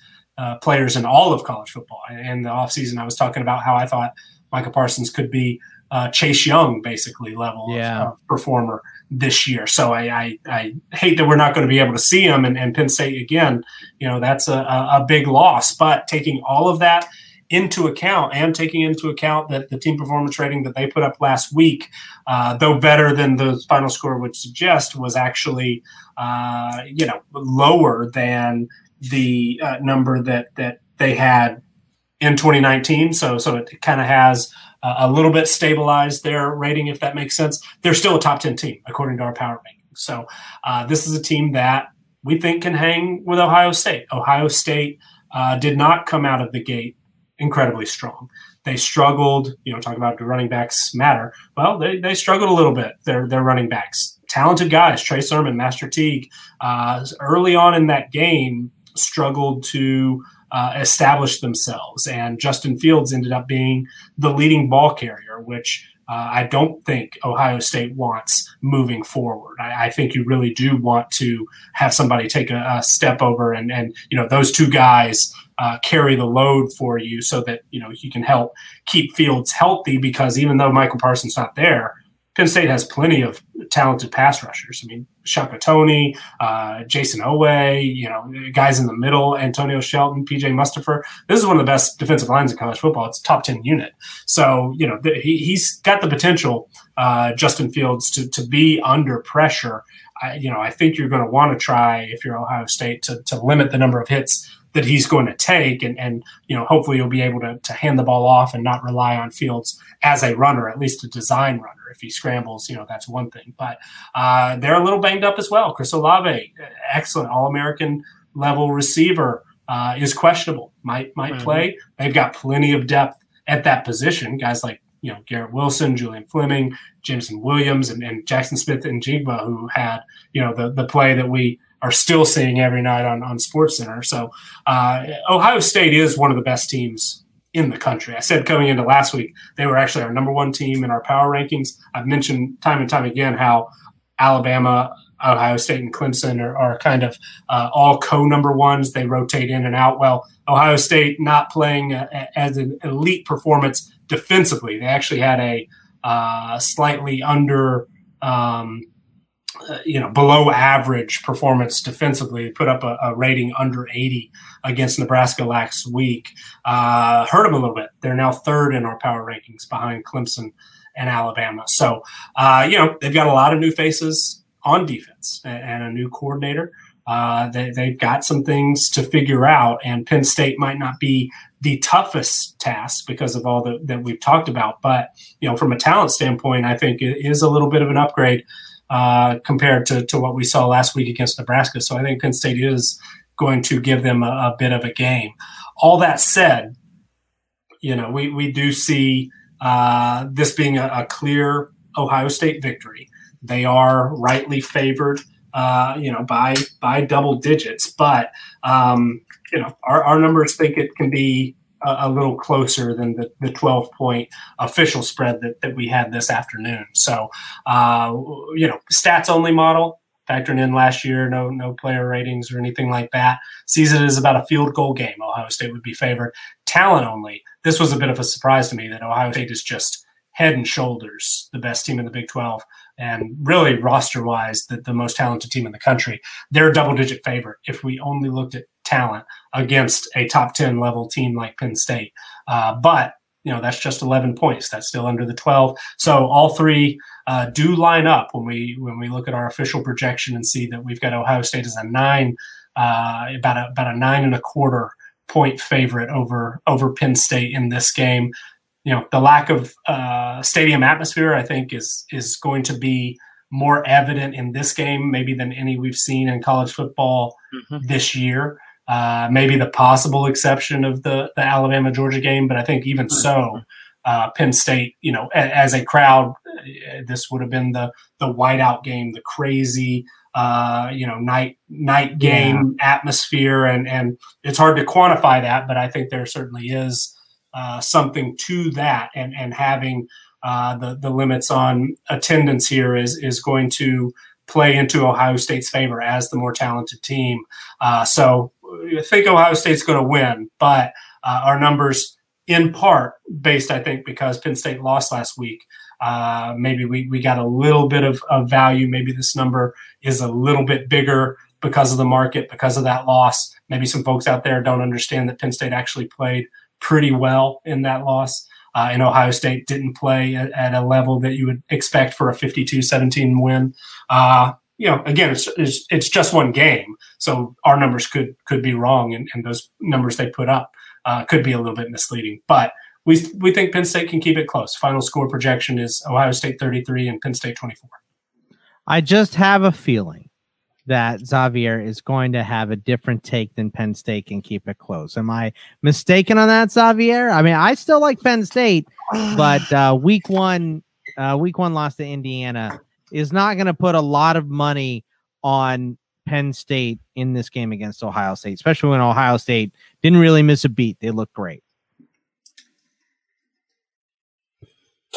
Man, um, I, I really want to give Penn, Penn State the, the, the benefit of the doubt. I, I really do. Um, I think that they are not as bad as a loss to Indiana maybe says that they are. Uh, but I, I just don't see where Penn State is able to move the ball against this Ohio State defense consistently. You know, I, I know Nick said 24 points. I'll be sh- I'll be surprised if they get 20. I just don't see where they're able to consistently move the ball against this Ohio State defense. And, and it really is because last week against an Indiana team, Sean Clifford was really pedestrian. And I think that that's due to the fact that they don't have anybody on the outside who has made themselves the guy yet. And I really, you know, you know, he 238 yards, three touchdowns, two interceptions. That's not a great day at the office for any quarterback, let alone the quarterback of what was the eighth ranked team in the country. And you know, his receivers just didn't give him much to do in the at points in the second half. I'm, I'm really looking for this to be Penn State's defense has to play just lights out. You know, Nick, you hit it right on the head. This defense for Penn State is amazing. The front seven for for Penn State, which w- which would probably be one of the best in the country if Micah Parsons decided not to sit out, is still a really really good front seven, and will get to the quarterback and make Justin Fields uncomfortable, especially if Ohio State can't run the football. But now we get down to the quarter. Now we get down to what I my biggest concern is if we get to a shootout where Ohio State's just throwing the ball around the yard, Penn State can't keep up. I just don't see them having the ability to put up 30 points, 35, 40 points against this Ohio State team. And I think that's what they're going to need to do for them to win this ball game. From Ohio State perspective, I think that the only way they lose this ball game is if we see some lack of continuity from the rest of the receiving corps and if Chris Olave doesn't play. Yes, they have talent. Yes, they are, are hot, recruit very well at that position, but those are two different things that having continuity. I mean, we saw it in last year's uh, college football playoff. Continuity might have meant he right, he ran the right route, and Ohio State was in the national championship last year.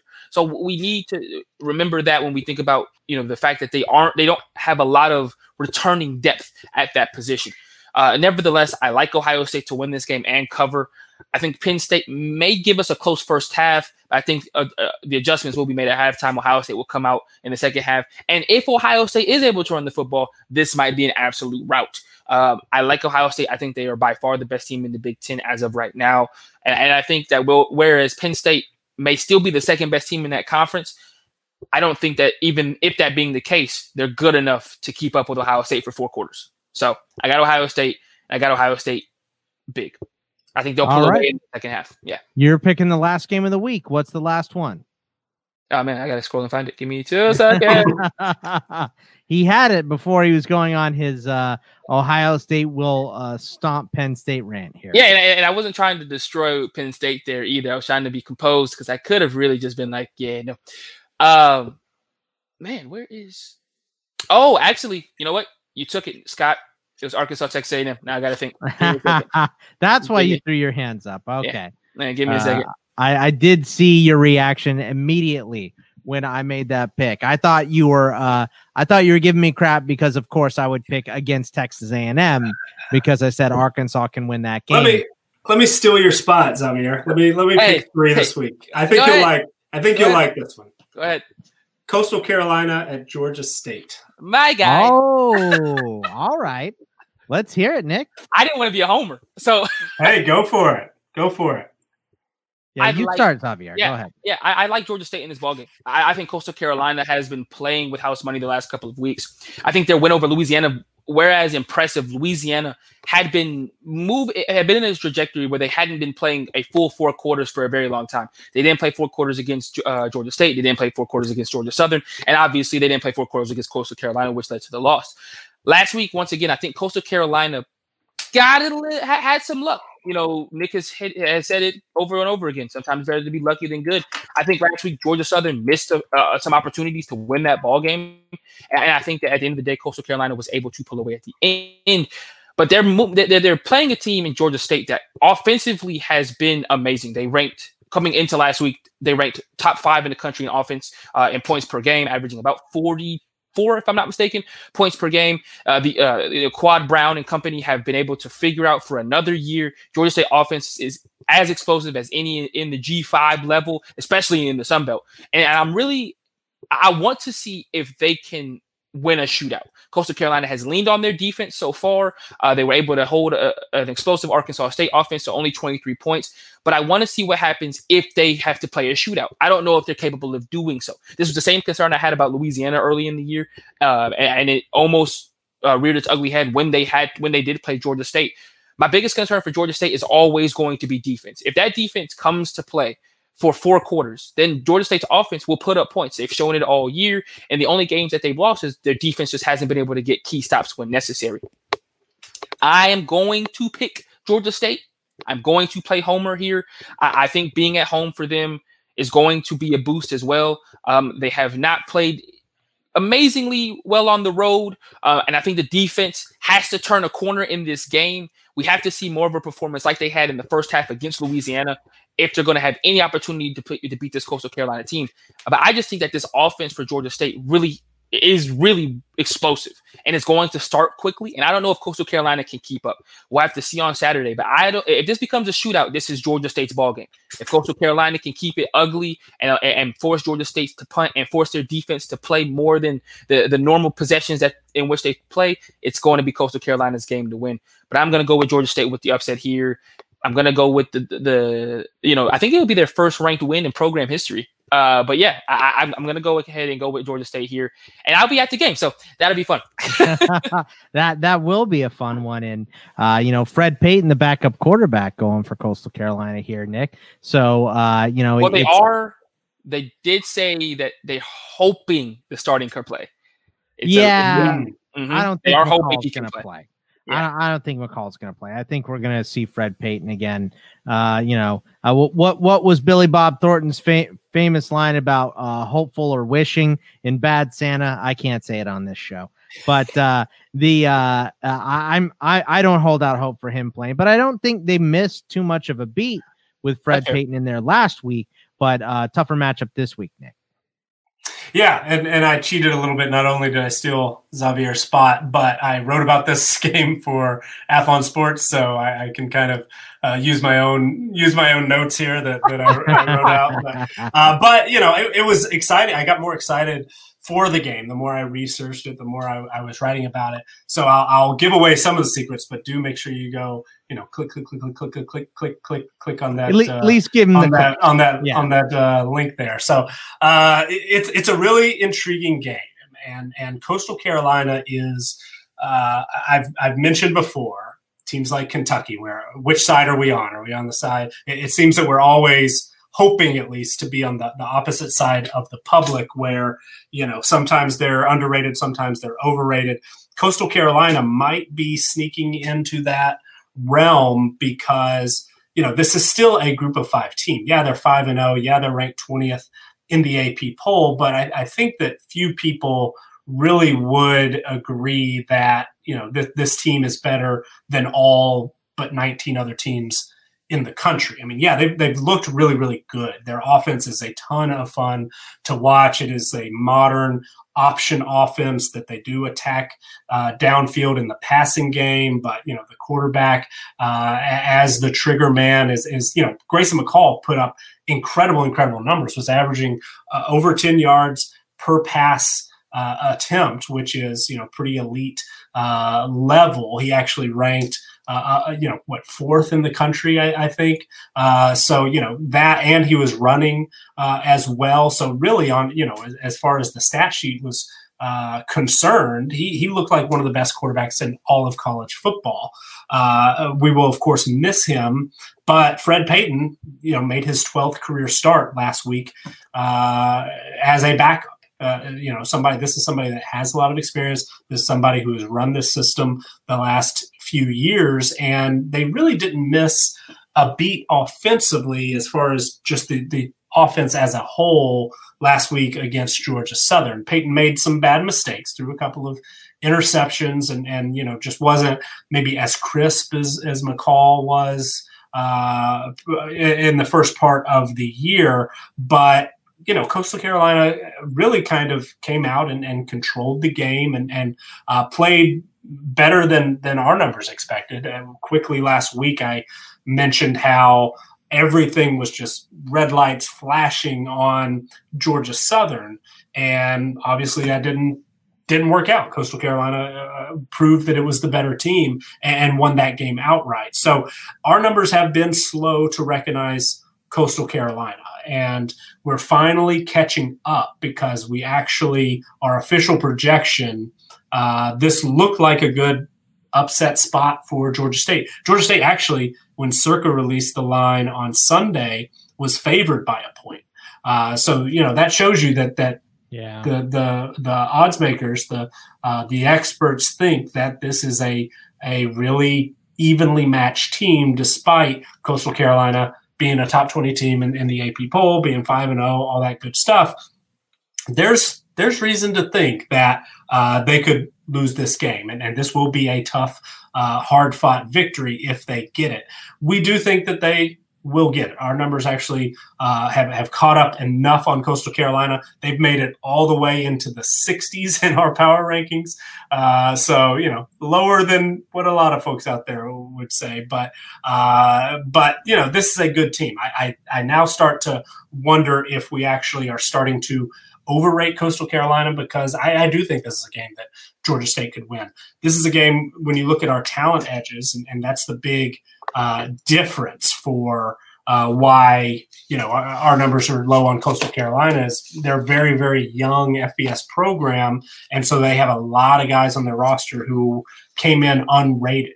Uh, so that really, really dragged them down. Guys like CJ Marable and, and Tarron Jackson have you know played up uh, to a really really high level and those individual players have raised their rating. Mccall has raised his rating a good bit but you know and, and payton is is experienced enough that they're basically you know very similarly rated uh, but still below 80 uh, you know in our individual player rating. So you know we're still based on the way that, that they've played so far this year probably underrating coastal carolina a little bit but you know the the margins aren't very big in, the Sun Belt. And when we look at our talent edges, uh, as I was starting to say before I sidetracked myself, Georgia State would be favored by a touchdown in this game based purely on talent. Look at the stats only model. Coastal Carolina would be favored, but it would be very, very close, very, very close to the, the line as it is. Uh, our final score projection is uh, Coastal Carolina getting a win in a bit of a shootout, 35 to 30. And, and part of that is uh, even though Georgia State has taken a, a big step forward defensively, and, and they actually do rank among the nation's leaders, or at least the Sun Belt leaders in rushing defense, and they do have some advanced metrics to back it up. The pass rush has been much improved. It looks good live. They, they look fast and, and hungry and get after the quarterback. But, uh, you know, there, there are some other things that indicate that Coastal Carolina actually – uh, despite maybe having some tradi- uh, traditional statistics that don't really line up as well, has a more efficient defense and, and do a little bit better job winning the field position battle. Things like that that, that kind of get missed in the course of a game as, as, you're watching if you're not paying really close attention or looking at the box score if, if you're not digging deep enough. So I think there's some underlying factors that really kind of help back up Coastal Carolina as a, a solid – really good team. They're not a top 20 team. Uh, they're, I, I, think, in the top 60 actually does make a, a fair amount of sense. I think that's fair. Um, but it's going to be a close game, and, and, it's a game that Georgia State has the talent to compete. And you know, in the Sun Belt, when margins are so small, uh, does have you know what it takes to pull off a victory. That said, our official projection now is kind of slowly, slowly, slowly bought into to Coastal Carolina enough that maybe for the first time all year we have them favored, you know, uh, to to cover as a as a favorite. But um, I'm excited for this game, and and if McCall can make it back, I think that would be great. If he's not. I think Payton's going to play well enough, and, and it's just a really fun offense to watch. And, and they do have some uh, really solid players. And, and hopefully Georgia State will be back to full strength. I know they've had uh, a receiver out uh, the last couple of weeks, McCoy, and, and you know excited to see uh, Quad Brown. He he I think is uh, looking he's looked better and better each week looks more and more comfortable uh, he's a guy that not the fastest guy but he's so big and long that just sort of uh, takes up just huge chunks of yardage anytime he runs uh, just as in his uh, his stride so uh, you know Georgia State is is good I think they're, they're better than their record indicates Coastal Carolina has played at a really really high level deserves their their record maybe deserves their ranking, uh, but this is going to be a tough game. It's going to be very close. we, we think they'll cover, but I wouldn't be at all shocked if, if Xavier's right and, and Georgia State pulls off a big, uh, you know, could be arguably the second biggest win in program history. Maybe the biggest, I guess, if it was the first ranked team Ooh, we still beat a team that was orange a couple of years ago. you know, that really helped us out. thank you, Tennessee. Thank you. That, it feels like it was four years ago, and that was last year. That's uh thank you 2020. But uh Nick, before we get out of here, tell us about the all three agree.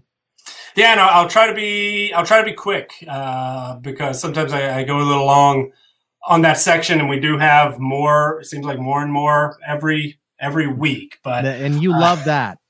I do. I really don't. I wish I wish we had I wish we had three of these. I wish it was like Bears board, right? Where right, you know, right. if you go if you go two and one every week, great.